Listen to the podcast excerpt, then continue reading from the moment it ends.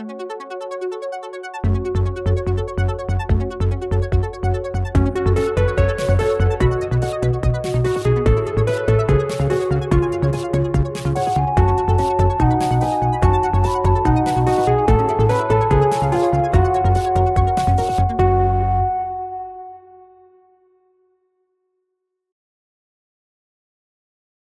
everyone. Hi. Hello, Nathan. Yay! Welcome once more to Reckless Attack, a fifth edition Dungeons and Dragons actual play podcast. I am your GM, Nathan, and I am joined, as always, by the excellent players here at Reckless Attack. Hello, excellent players, once more. Hello. Hello. Hi. Hello, most excellent GM. So, um, brings you here. What do you guys want to do? I personally came here tonight because I was under the impression that we were going to be playing a fifth edition Dungeons and Dragons actual play Hmm. podcast. Hmm. Uh, I came here because I live here. Ah. I I too live here. That, that explains Okay. how you guys are always here before me. and I've been waiting a whole week to play Checkers, the Grung Druid, and his trusty frog pals, Mango and Junior. And I cannot wait for tonight's session of Dungeons and Dragons. I thought you were just going to end with checkers. Checkers. It's me, Checkers. And we're not playing Yeah. a fifth edition Dungeons and Dragons actual play podcast, but instead the board game checkers. Yeah, right. It's a real hard Between pivot. five people, it's going to get weird. Wow, a true professional. I know, right? I'm like, no, I live here. I don't have a choice. Like, I'm, I'm just going to be here. My husband was like, hey, we're going to buy a house, and said house needs to have a room that I can use for podcasting and do whatever I want with it. And I was like, okay, I love you. That's, I guess it's fine. I walked in here during like the initial inspection, and I was like, "All right, how big of a table can I fit in this podcast room? How many Yeah. people can I cram Yeah, in here? yeah. And how much sound foam can I also That's the cram? dedication, Nathan. Yeah. that's, I know. the, that's the dedication to the craft. You're not telling me anything I don't know, David. You're telling the listeners the level of commitment that you have. Did I buy a house to make a podcast? Probably yes. Let's be real here. Well, purveyor of fine financial decisions. Yeah, right. Please introduce yourself. Hi, everyone. I'm David, and I play Kaskrin Brightmane, the Dwarven Warlock, who is perhaps more financially savvy than I am, uh, the, the human. And across the table from me, Hi, I'm Sophie, and I play Valeska Carter, the human astric cleric of the Arcanum domain. And I'm the other half of these financial decisions. we. But I also decorate and use all the rest of the house, so David gets to stay in his weird podcast room. Noise. Well, and and you know what, Sophie? You're fucking in here too. You're in the, you, you know, you can dodge it, you can avoid it for as long as you want, but at the end of the day, Mhm. whose ass is in here recording a dumb podcast? It's also Sophie. It is me, Right. too. You're, you're trapped Yeah. in here with us, all right? And then every time I give a home tour, people are like, "Oh, is this a bedroom?" I'm like, no, this is the podcast room. That's called guerrilla marketing. That's what that is. I just need to put like a, a poster on our door. David, why haven't we done this? Of like, Ah, that's a this now. is Reckless Attack, a fifth edition Dungeons and Dragons actual play podcast recording studio. And you need one of those like uh, signs that has like the live, Oh, you know, yeah, the, yeah, going- yeah. the go live thing. Yeah. But also a QR code. We're just like, if you're walking past, you better download the podcast. That's a QR code that automatically opens Spotify and downloads the first episode. Yeah. mhm, Get those mhm, sweet, sweet clicks. mhm. And across the table from me. Hello, everyone. My name is Steve, and I am playing Selv Asterlin, the Dragonborn monk. And you're all talking about that podcast door and all the things that are going to be on there. And I just keep thinking of uh, in Cheyenne Mountain, they have the door that is to Stargate, you know, to the Stargate, like, because that's, Mm. you know, where it was supposed to be held. So the actual Cheyenne Mountain, if you take the tour, there is a door in there somewhere that just has Stargate, you know, on the Really? Uh, on Just it, like yeah. out there? Yeah, they they just did that. I, I don't know if the door actually opens into anything or if they just propped a door up against the mountain wall and just called it, you know, Stargate Command. Well, now we need to just make a portal like our podcast cover and then just put it somewhere in the city of Chicago with a QR code. well, hey, guys, let's play some 5th edition Dungeons and Dragons for this podcast. We are, once again, in the red city of Agmar. It is a bustling city. It is filled with activity and with people going about their lives. It is a pretty happy late summer, maybe early fall day, and Golden Tree Guilders have finally returned. And now they're kind of just, I won't say killing time, that's a little reductive, but they're killing time as they hear whether they can get the coveted five books from the restricted section that they need to exchange Lorana Moonglove, the powerful sorceress, to help permanently fix the members of the Bones who have become untethered. But as of right now, they do not have that permission, they do not have that information yet. And so we open on this beautiful day, this lovely morning, morning, Morning. and across this busy street where people are milling around, there are houses, there are food stalls, there are neighbors chatting, there are people haggling, and all the hustle and bustle of city and all the kind of glorious color and diversity that this city has. And up on the roofs, you see two figures running. Tell me, what does this omniscient gaze see? So, anybody on the street level, if they happen to look up at the right time, might see what looks like a tall dragonborn running across the rooftops and leaping the five foot gap between buildings as they're running along. And occasionally you would see the dragonborn in front, maybe making that leap first. And then maybe over the next couple of buildings, a squat frog with a two other frogs on top of it uh, leaps across first ahead of the dragonborn over the next gap. So this is a competition between Selv, Checkers, and Mango. Got it. Okay, important and, all, and all three of them are kind of racing along these rooftops, trying to make it across the city to the finish line of the Golden Tree Adventuring Guild.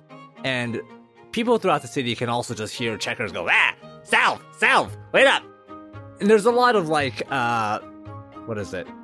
Flap, flap, Yeah. flap, flap. well, I, I imagine too, like, Selv is like straight up parkouring across everything, like graceful, efficient, like perfect movement. And Checkers is not that. Yeah, Checkers is not that. He's got like a, two fistfuls of tomatoes, just like hurling them at Selv, trying, trying to throw him off his tempo while he's like jumping around.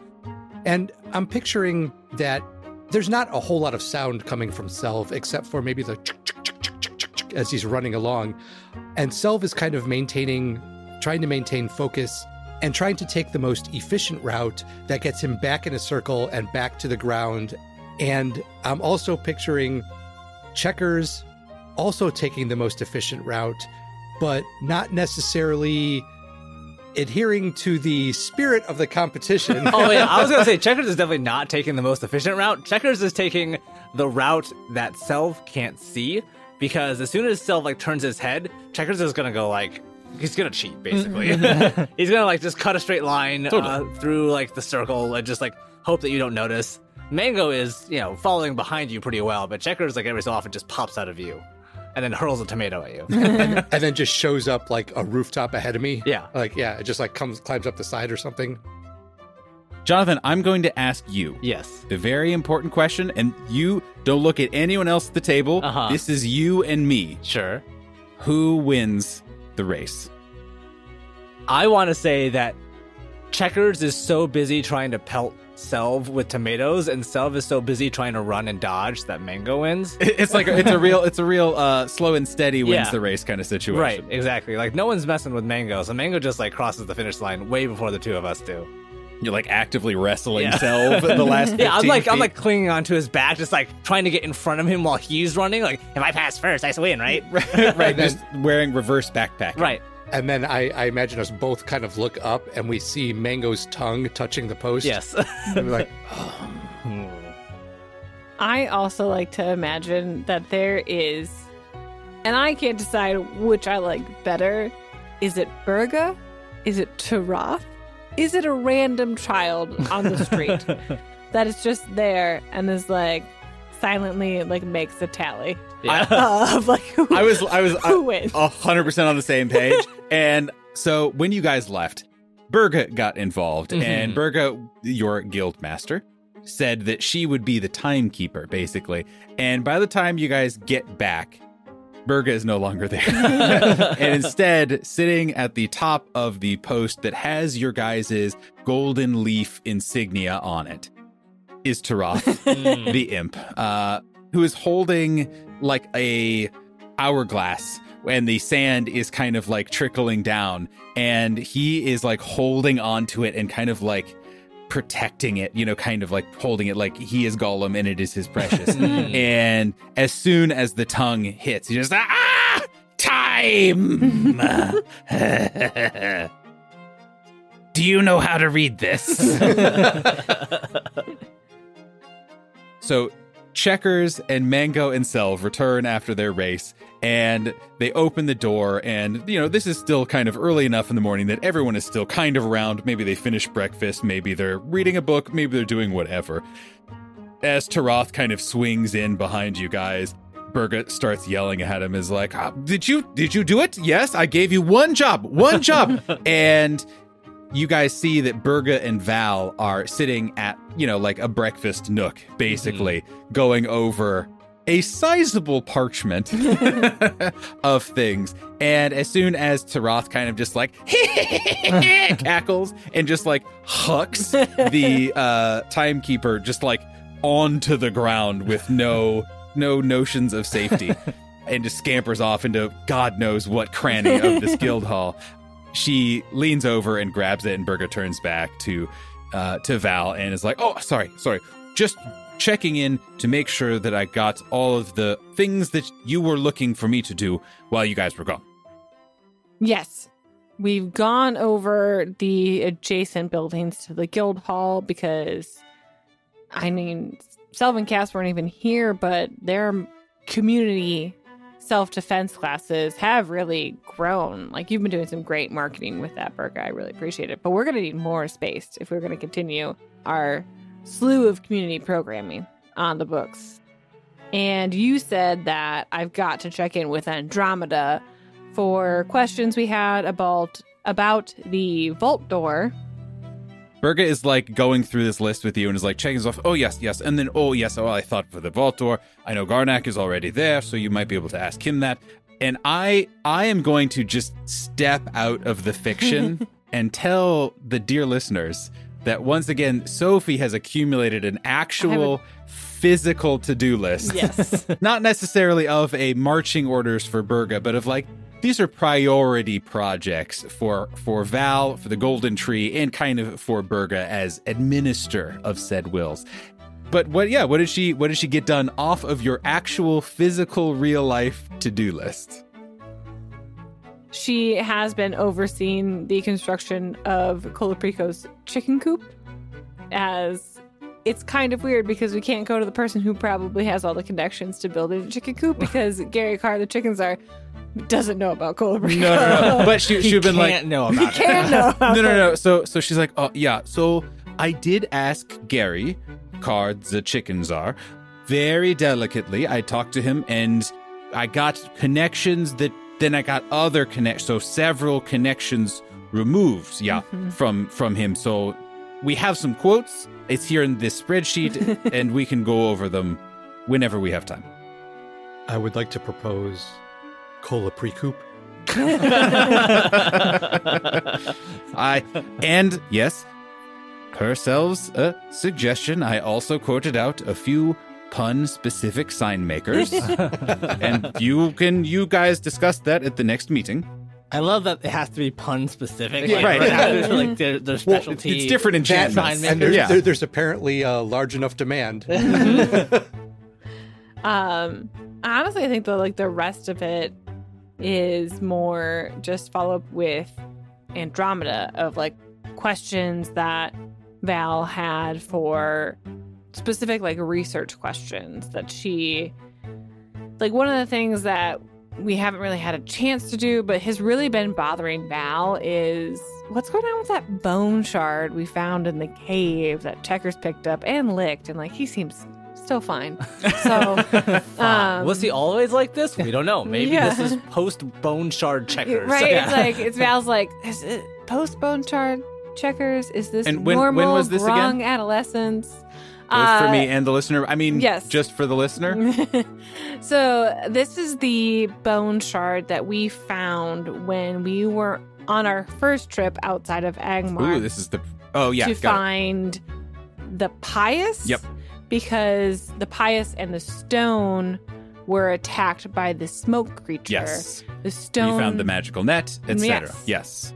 So that cave contained a skeleton in a pool of liquid, and Checkers grabbed a shard of bone from it, licked it, has been Checkers, and got it. um, that's one bit of research. There's like a lot of other threads that she asked Andromeda just to look into, knowing that Val would not have access to the library at that time. And I'm sure Andromeda enlisted a lot of other librarians as well. But I love the idea that Val's like, I'm going to be away from a library from two to four weeks, mhm. and I'm going to fucking die. Yeah. if you don't, if if someone is not researching on my behalf. Mhm. Uh, so as Berga's kind of going through this, and Berga would have been the point of contact Right. for Andromeda. Right. And she actually she gestures, she kind of moves all the pa- some of the packages aside and the, the bits of mail, and there's a pile of books that has just like a little note from Andromeda saying, uh, happy researching. But notably, one of the ones, since you start talking about it, Berga kind of thumbs through the stack and pulls a book. And she she says, uh, I'm glad you asked about this because this was very interesting. You may have to meet with some historians from the city about this because there is a chance that that is a saint. What? Uh, that's the uh, agreed. Yes. Mm-hmm. Mm-hmm. Val goes to grab the incredible Yeah. stack of books and paperwork, and is now just like only saying mm-hmm, mm-hmm, in like a deep thought. Yep. And it's just like slowly grabbing this whole pile of books and paperwork to her chest. Is like, yes. mhm. Does Berga know if you do or do not want help carrying books? Or are you just like is are you or is it like Val technically can carry this? That's not really the question. Is like, does Val want or need help, or is it just like, no, I am comforted by the weight of the pile? I think Val is able to grab like most of it, but like she is just now so focused on that bit of information that like she kind of doesn't realize Totally. Berga's still there, and it's just like like going and like grabbing all of it, and it's just like oh that's very and like starts mumbling under her breath, and it's just like shuffling this giant pile in her arms to the desk of doing and she's forgotten like some of it it's like physically impossible to Right. carry all of the things that Berga got for her from the library so like i just assume Berga will just like gently push a pile Yeah, the last of, four books or whatever. of books and paperwork to her and like val got super focused on the research and things like that and as Berga brings the the last stack of books to the desk of doing. Val kind of snaps out of it a little bit and it's like oh Berga, thank you so much. I think being at the desk of doing with Berga right there it kind of clicks in val's brain and she remembers oh Berga, i actually got you something. Um is there a package from Oswald and Otto's out of this world office supplies. I this is where Steve comes in with the names. no, I, I am very in love with I that. liked. I liked it. I'd like everyone please write that, that down. It'll be a plot hook later. Um, and she's like, "Well, uh, yeah, there were. I think there were several packages of office supplies, but um, I mean, I I spent a lot of gold there. to be honest, they did give me a bulk discount on notebooks. So. just a standing order Yeah. every month. It's fifteen fresh notebooks.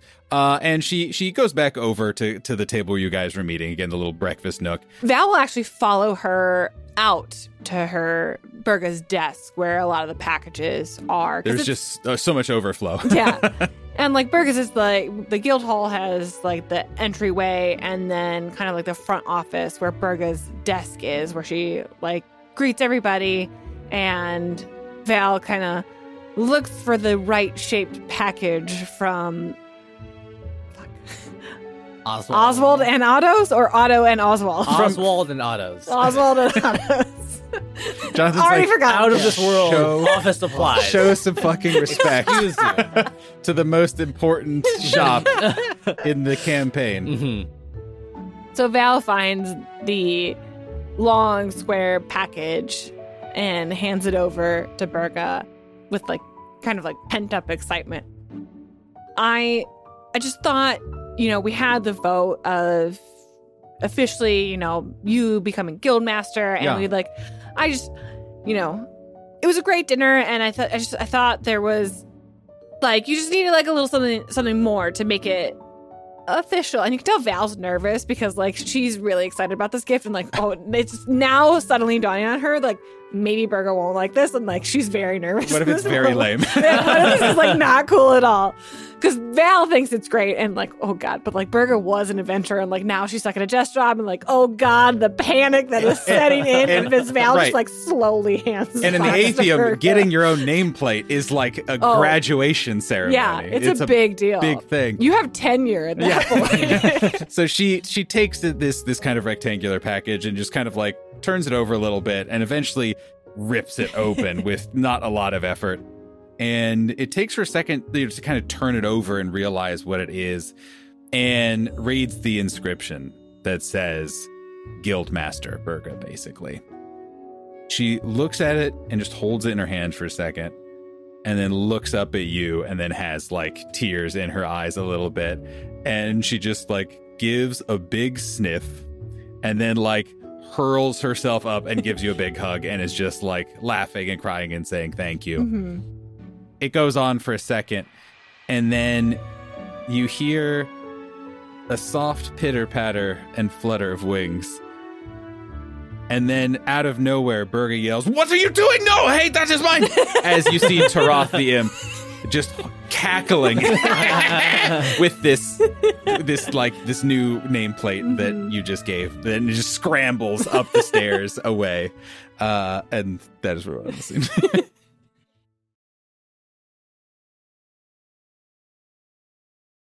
And now, a word from our sponsor.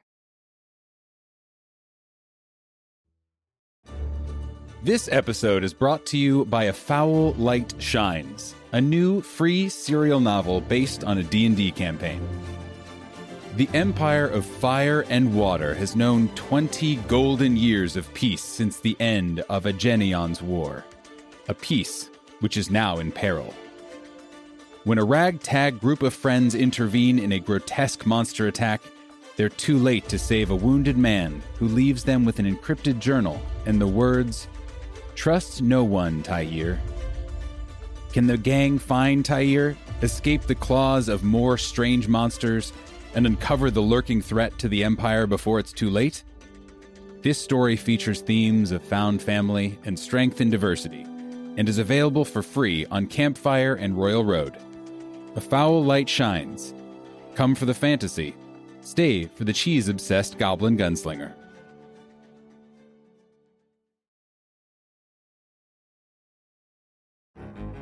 Dark Dice is a critically acclaimed actual play podcast brought to you by Fool and Scholar Productions.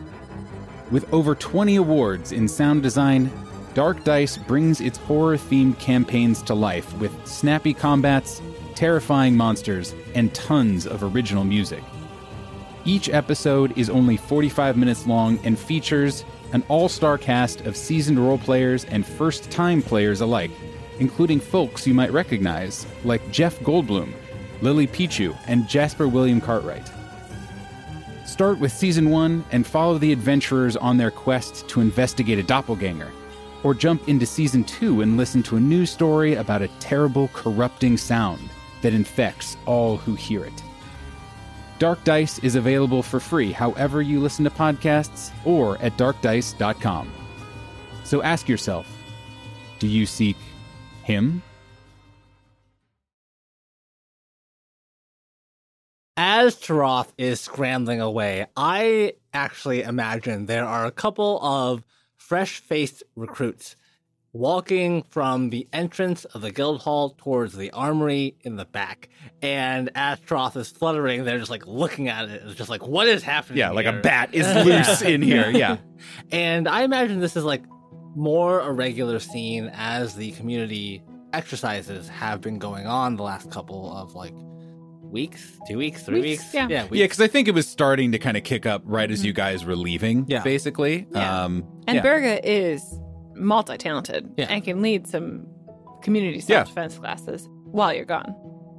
I imagine too, like there are specific days that we have a lot more energy in the guild hall as people are shuffling in, and it's grown to this thing where there are even a couple of members in the guard that come in and teach like supplementary classes. And Nam shows up every now and then and like does some sword work, does some footwork. But today, Kaskrin is leading the lesson as there are a number of recruits, some older, some are newer, but they're all standing around the giant circle that is the grappling pit of St. Thixius. Mm-hmm. Yep. I, I I I say yes with no further intonation in my voice. yes, they do. That is a canonical part of the Guildhall. and so, as the day wears on, Kaskrin is giving instructions on grappling techniques, and the arena itself is resetting itself magically after every match, after every bout.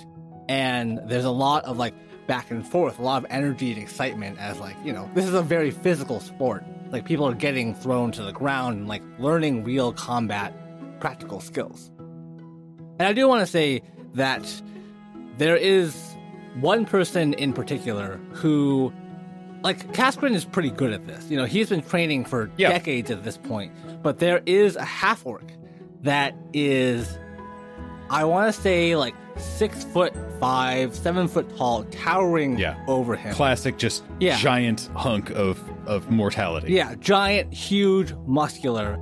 And despite Kaskrin's skill, this half orc, she is like, she's really giving him a run for his money. And I also want to say that one defining characteristic is that she is covered in tattoos. Mm-hmm. and so these two are kind of like Kaskrin, the rocky dwarf, and then this half orc, tattooed, basically mountain of a woman are grappling at it as kind of like the showcase match at the end of the day, demonstrating to all these other new recruits. And so at the end of the day, you know, they shake hands, Kaskrin introduces himself and learns that the other's competitor's name is Umbra. It's all happening. Worlds collide. For those eagle-eared listeners, may remember we've mentioned this before. Umbra was Sophie's previous character. in our I'm last- bringing her our in, last- baby. I was gonna say, and David's like, "Fuck all this Yeah. canon. It's all one world." And I'm, I'm I mean, let's I'm be not real. against it. Let's be real. Umbra would flock to St. Thixius. Yeah. and and let's be double triple real that there was one person who did this already in that Nathan said that Pete of Pete's Meats was Yeah. also True. canon That's from true. our last Everybody gets one. Yeah. so right, exactly. Everyone gets one, and and I I am fine with this. so I I have two questions. Okay. One of them is a real question. the other is a joke question. I'll ask the joke question first. Is Kaskrin shirtless during the wrestling? Absolutely, and I almost made this grease wrestling, where everybody had to be oiled up to participate. The second question that I had for you. It's really interesting to me that you guys just got back to the mm-hmm. city. And it had been a, a rough two weeks, emotionally, physically, mentally. And it is it's really telling in ways that I'm not sure about how, but it's really telling to me that Kaskrin, you know, like two, three days from getting home, is willingly teaching of like a three hour long class where he is mm-hmm. just getting thrown around for fun. so what what like was there for Kaskrin like was there doubt was he like what if I pushed it back a day or like hey guys I'm a Guilder you guys know that I just came back can we maybe pick this up next week or did Kaskrin just like no this is what I do Yeah. So I think part of it is the community day was already scheduled. Yeah. And so it's just like, well, I guess I'm showing up now. But I will also say, I feel like this exercise was really like day three of getting back Yeah. to Agmar, where he is using the physical activity as like you know a way to de-stress Sure. Um, yeah. and helping to like helping others is helping him work through his own Yeah. feelings.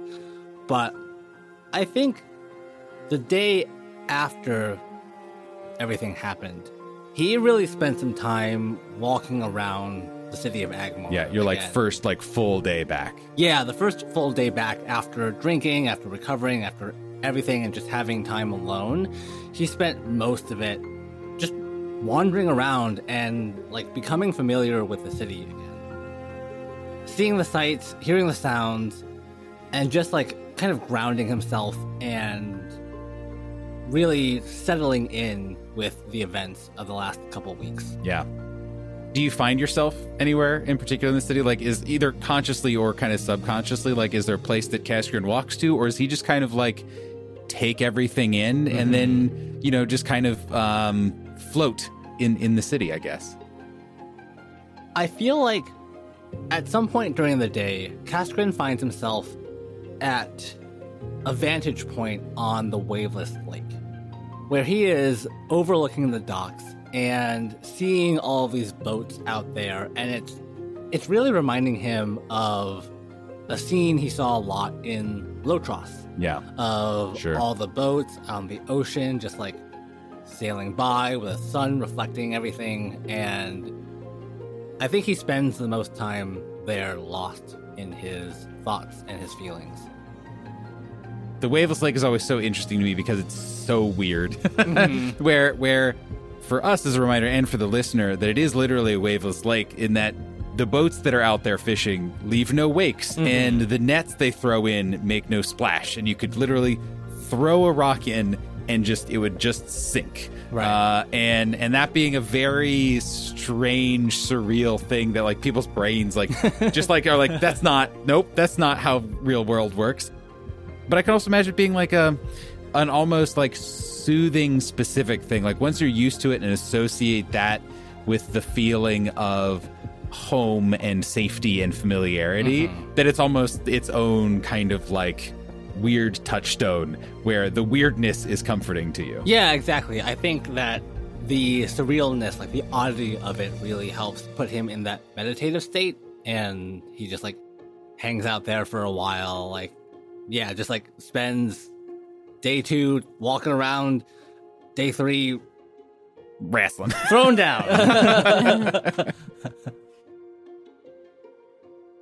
as you are walking back, Kaskrin, you've kind of sat, you've done your walk, and you come back towards, you know, kind of in the direction of the guild hall, but going down kind of the main thoroughfare, the main street.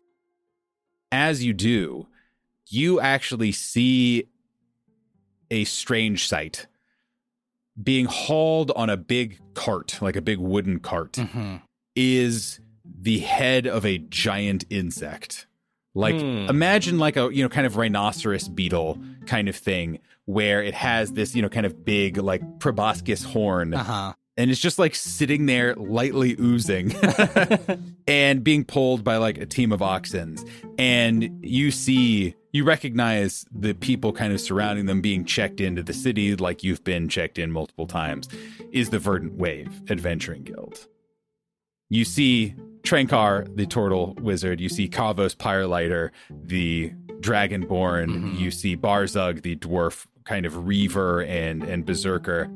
And you see Yanis Varga, the commander of the Verdant Wave. You can see he is wearing different armor than he was. Like he he previously had like I think full plate or a half plate. Mhm. Uh, but now you can see that it is actually like a shining, gleaming, like red. Hmm. Uh, you know, kind of. This is dumb. It's almost like Iron Man color, you know, Yeah. or like sensation wise, but like that's kind of the effect that it has. And it really shimmers in the sun. None of the group really sees you. You're kind of way off in the distance, and you know you have uh, group dinner to get back to. Mhm. right But as you walk past, you think there's a flicker for a second. Where Yanis Varga, this elf, who you've known as a is a great fighter and technically good commander, but someone who you don't necessarily see eye to eye with, seems like he catches a glimpse of you and just, you know, kind of there's that flash of recognition before he turns back to whatever attendant is helping him. Gotcha.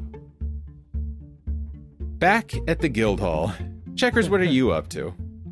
So, Val, as you are deep in your studies, as you're surrounded by all these books at the desk of doing, as you're hunched over all your notes, looking over all these papers, Excuse me. Uh, the desk of doing has in canon lumbar support and posture correcting chair. Yep, that yes, that is that is true. It is a listed feature of the desk of doing. uh, you you hear coming down the hallway, checkers just kind of crying out, "Val, Val, where are you?" Just with like this sense of urgency. Checkers, what's wrong? I'm I'm in the I'm in here. What's up? Val, you gotta see this. See what? And I'm sure this is going to be very, very, very dangerous or pressing for sure. Yep. uh, we found the detonating cord. Yeah. You're right. Exactly. It's like it could actually be like it works. I found a thermonuclear warhead. Could be what should I do? And you see Checkers come in with Colaprico at his side, just tucked underneath his arm. Somehow worse. Yeah. Mhm. And Checkers comes rushing up to you. All right, Colaprico, tell her what you told me. What happened, Colder What's wrong? And Colaprico just goes. And Checkers just responds it. And finally, Colaprico. And Checkers just like falls down on the ground laughing. Just, that was great, Colaprico. I so am like, does Val Mylan Colaprico? No. have Checkers at his moment. Uh, Checkers, I don't speak chicken. What happened? Val, to get to the other side, it's comedy gold. God damn. And just Checkers just like high fives Colaprico, and then just grabs him and runs And off. then yeah, just rush scurries off with the chicken. but, but here's my question: Is that comedy gold in the world of Brixia in D&D? It just got invented. Yep, it is uh, the hot new comedy uh, craze sweeping the nation. It's actually very progressive comedy. Chicken humor. Yeah, exactly. It really kills down at uh, Gary Carr's place for sure. It's poultry in motion. Yeah. Great. Anything else, checkers? So the one other thing is uh, slightly more serious, but not that serious. um, later on during the week, as folks are kind of getting back to their rooms and putting away their things, they find two things on their desks. One is a little wooden carving, and it is immediately recognizable as the helmet of the fortunate in its perfect wooden glory. And Checkers just leaves a little note underneath it in crayon that says, May this light your way. And anyone who looks at it would see it's a very good representation, but you can pop the helmet off, and underneath it is a wooden skull. and the skull has the spell continuous light cast on it. So it just has this big 20 foot radius light glowing from this tiny little wooden skull. And when you put the helmet back on, it turns the light off. Oh, And it's like attached to this keychain that you can put on your belt. So you just keep it around. I have Wow. I have a couple of questions. Uh-huh. I thought it was a Pez dispenser. Damn it. Uh, o- okay, lovely. First of all, second of all, you said Mm-hmm. the checkers left a note. Yes. Right. But you said left a note underneath it on the desk. Did checkers use paper or did he just use crayon on the desk? On the desk for sure. He does not use parchment. yeah. Okay. Good. Cannot comprehend what parchment is. Right, yeah. I've Right. never seen it before. Right. no. Got it. I guess my other my other question is do you have a sense of of what drove checker like that's a very lovely thing for checkers to Yeah. do. like and especially like checkers is in charge of the fortunate like Mhm. That he that was what he was you know he he's given a duty to do Mhm. this thing does that hold any kind of like special anything for him or is checkers just like purely reaction Mhm. you know where it's just like i had an idea to do this thing and i thought it would be nice so i did it you know like what's how does checkers like experience Mm-hmm. Complex emotion. Yeah. I guess is Yeah. I guess the question, huh? Right. I will say it has absolutely nothing to do with his responsibilities totally. as the Bone Keeper. He's just like, I had this idea, so I'm going to do it. Yeah. And it just happened to be very nice. Yeah, yeah, absolutely. But I will also say, next to the wooden carving is a little sheet of paper with a drawing on it. Never heard of a parchment heard of before. parchment, Yeah, never ever, heard ever parchment. before. He Never- doesn't know what right. it is. But this is a piece of paper. But this is a piece of paper with a Yep. drawing on it. And it's the same drawing for everyone. And I will say this is a reference to our level up episode on Patreon. So if you want to find out more details about Wow. our level Yes. up, head on over to patreon.com slash reckless attack to learn more. A true professional. Right. Hell yeah. but it just has the words "Be right back, making friends," and it is a picture of Checkers with a picnic basket walking outside the city of Agmar with three strange creatures around him. One of them is a monkey that is like surfboarding on a kite up in the air. One of them is a big turtle with angry eyebrows and like a bunch of jagged rocks on its shell. And the last one is this like half mud puddle, half frog creature just kind of waiting around behind checkers. And they're all just going off who knows where to have a good picnic. And Checkers is gone. And Checkers was never heard from again. My new character. yeah. Okay, but where is Checkers? And that's where we'll end Well, uh, I, I, uh, boy, David, if only I could, because as the three remaining guilders and maybe Berga are all being like, so did anyone see where Checkers went? You guys, I'll say, you know, get like a knock on the door, and it is a correspondence delivery person. Val, you would probably recognize the symbol on this. It is the symbol of the Library of Agmar there's I'd imagine an awkward moment where everyone's like, wait, should we open this? Should we go look for checkers? Is checkers fine? What are we doing? Until Berga just like rips it open and opens it. They kind of spread it out onto Berga's kind of reception desk, newly minted with a fun uh, new nameplate. And it is is like an official document. It looks like, you know, kind of in, in nice typeface, all that kind of stuff. And it doesn't have a lot on it. But what it says is application for permanent loan parentheses s close parentheses to the written in golden tree adventuring guild with a big stamp on it that says approved with the list of the five books Hey. that Nice. you have requested to take from the collection of the restricted section. And folded in this, as you kind of like look at it and you kind of have that moment of like, oh, hey, cool, awesome. There is an extra little note that is signed by Andromeda that says, this isn't something that the council usually does, but because you are all members in good standing, and have saved, I think, the city a few times now. They thought that you earned it. Andromeda. And that is we'll end this week's episode, and we will see you all next week in the restricted section of the Agmar Public Library. Woo! Okay, but where is Checkers? We'll find out next week. Yay! Bye, everyone. Hi. Checkers is in the restricted section, so when you enter, you find it.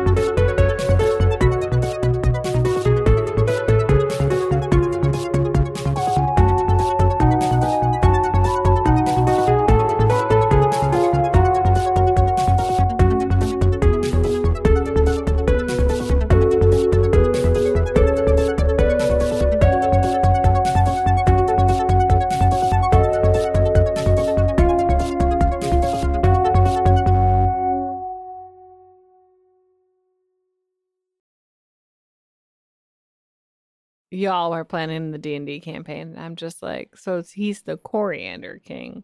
What are all the spice sex puns that No, that is that is that is maybe more playing the game of Dungeons and Dragons. Like of what are the sex puns I can make out of this sort of serious title that my DM came up with is like that's that's the game, baby. That's the spice. Mhm. Okay. You're the only one who's actually playing D and D. right, exactly. That's the that's what I'm saying. Um so yeah, again, uh make nutmeg puns. uh Just saying. my brain my brain kept c- trying to come up with another one and it just was like bay leaf cumin like i guess Cumin's a good- cumin yeah. cumin's a good one Yeah. but like all of them were like just the late like there's nothing this is How do I fit garam masala? right yeah it's like i don't It's cor- that's, it's coriander that's lavender. not a Yeah. thing that's not a thing uh okay